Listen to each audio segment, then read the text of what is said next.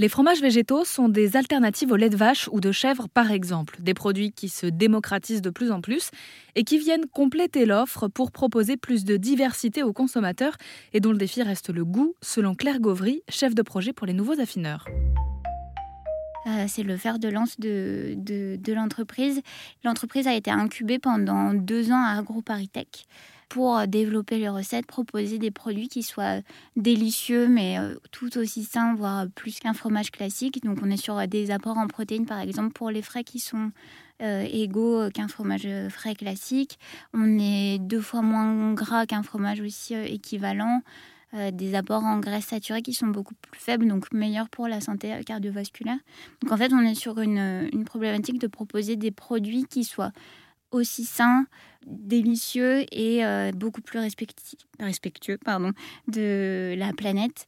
Euh, parce qu'on nos, nos, nos affinés, nos frais végétaux émettent 5 fois moins de CO2 qu'un fromage classique. Alors aujourd'hui, on a 5 frais différents et 3 affinés désormais. L'affiné de Margot qui lui est uniquement à base de noix de cajou, un peu d'eau, sel, ferment et c'est tout.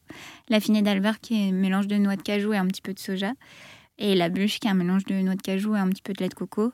Et après, on a le frais nature, donc, euh, qui s'utilise comme un fromage frais classique à base de, noix de cajou et un petit peu de soja, qui est la base de tous nos frais.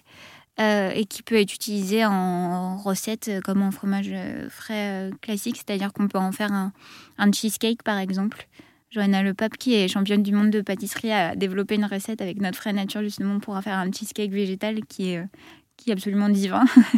Euh, et après, on a euh, une déclinaison de nos frais. Donc, on a le frais euh, ail et fines herbes. Ensuite est arrivé le frais échalote et ciboulette, thym et romarin. Ensuite, et le frais poivre de campote pour avoir une note un peu épicée dans la, dans la gamme.